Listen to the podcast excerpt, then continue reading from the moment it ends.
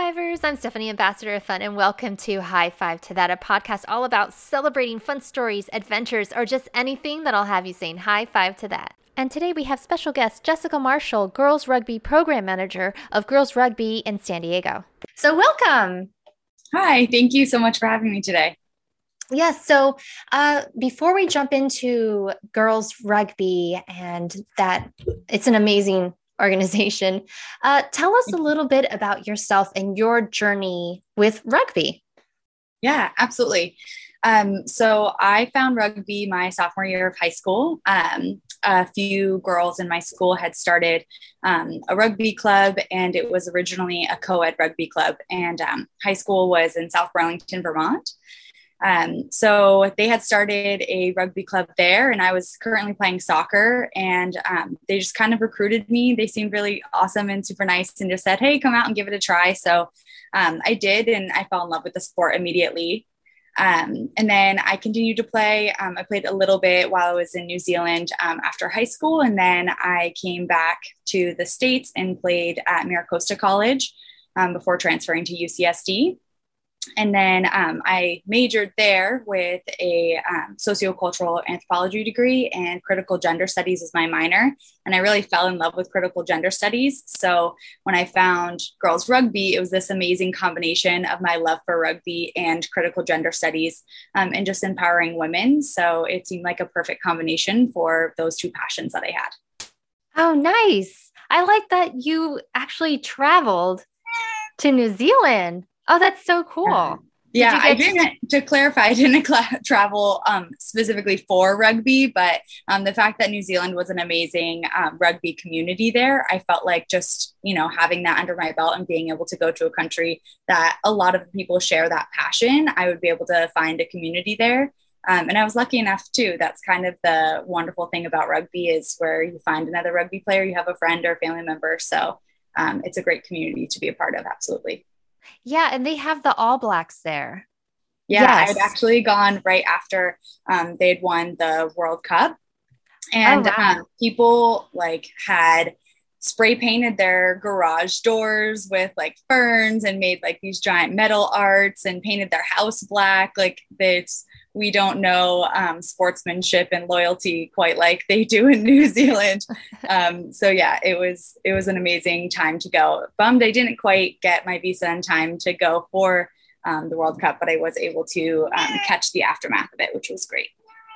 That's a lot of fun. I like uh, just as a side note that they incorporate um, the culture of New Zealand with the haka and all oh, of yeah. that yeah, I love watching the haka. It's very powerful, and um, I think it's it's beautiful to see that they're keeping that tradition alive. Yeah, so that's part of the Maori um, tradition, which is the indigenous population there in New Zealand.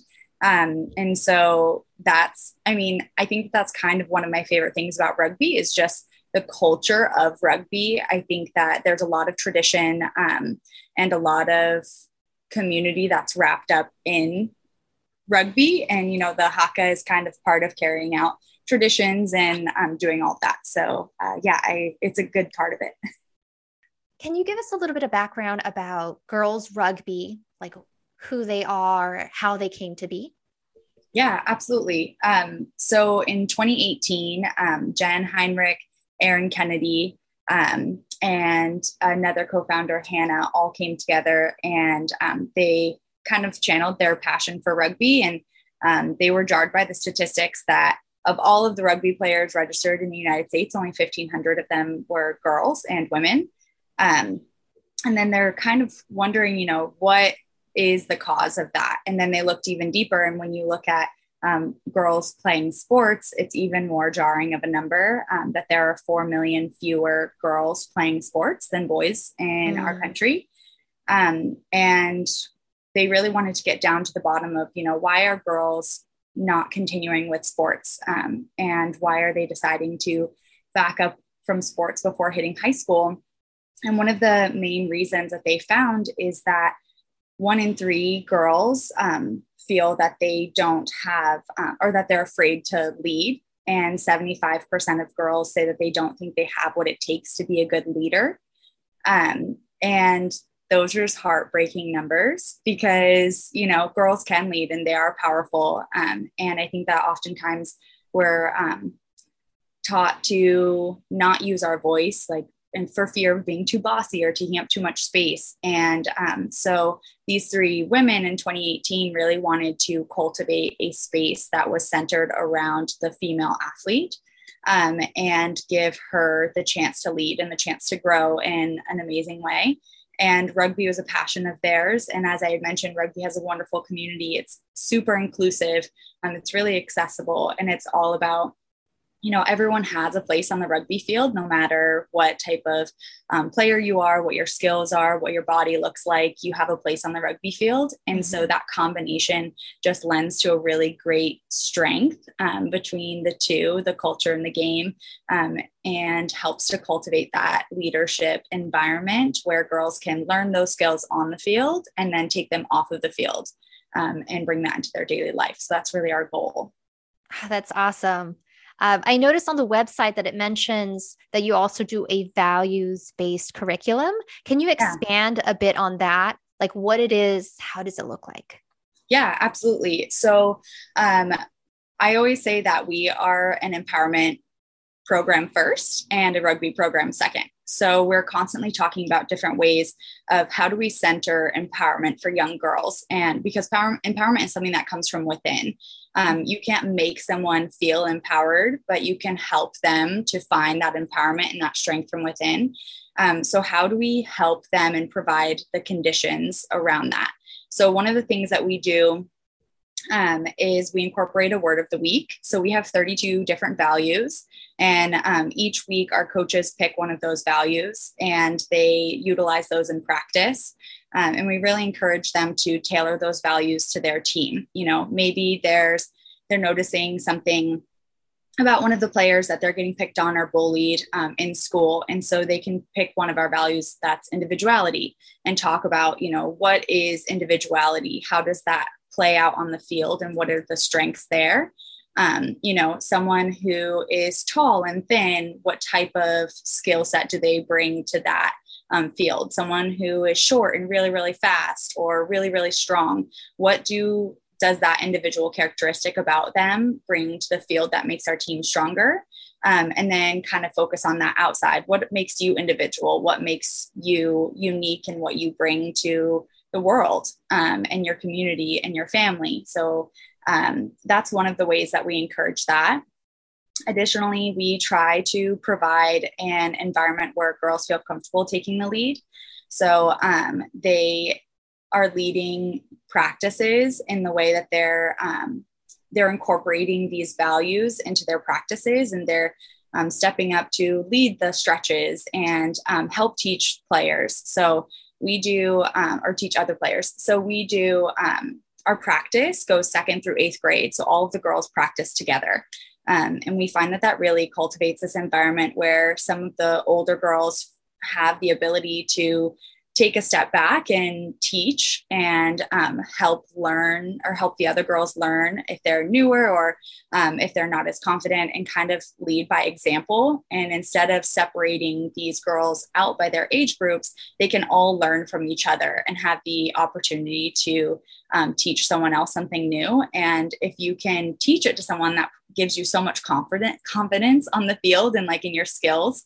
Um, and so even if it's just teaching them um, how to hold the ball when they're running or teaching them how to um, be considerate and kind or how to use their voice, you know, that shows up in a lot of different ways.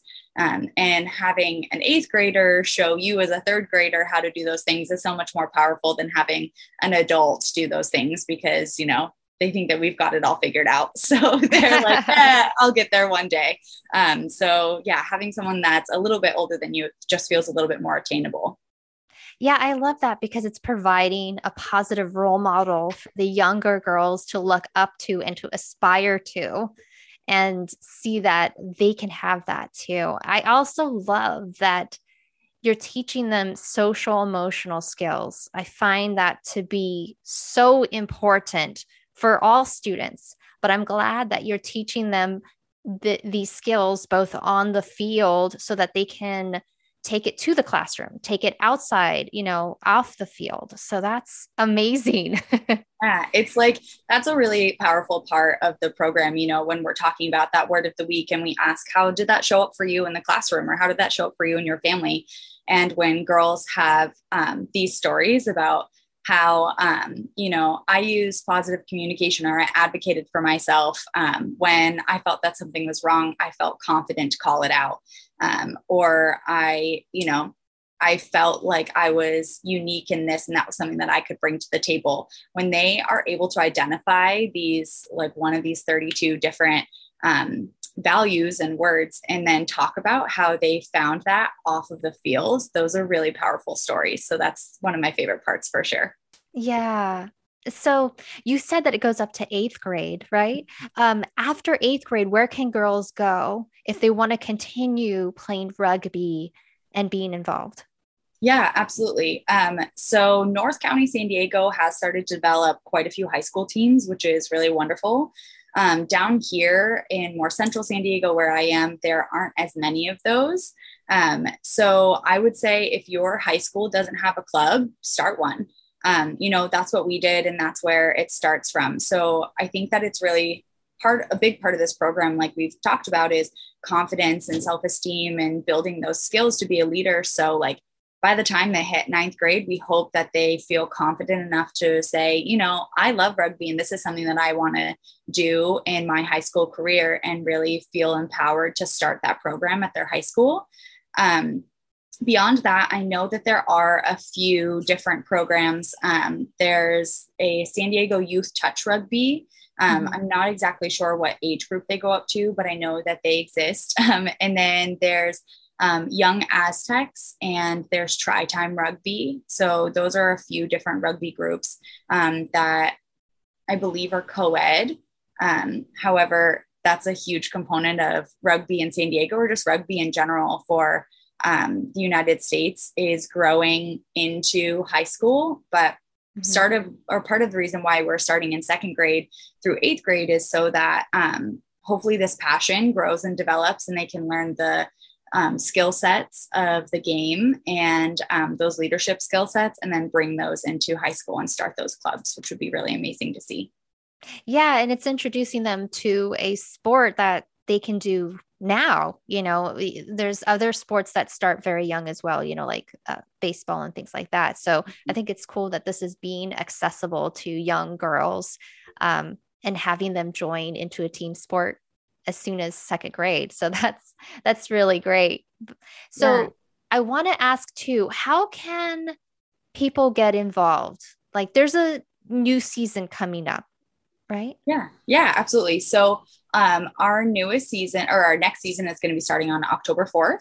Um, and we have seven week seasons. We do two seasons, one in the fall and one in the spring. So two seven week seasons a year.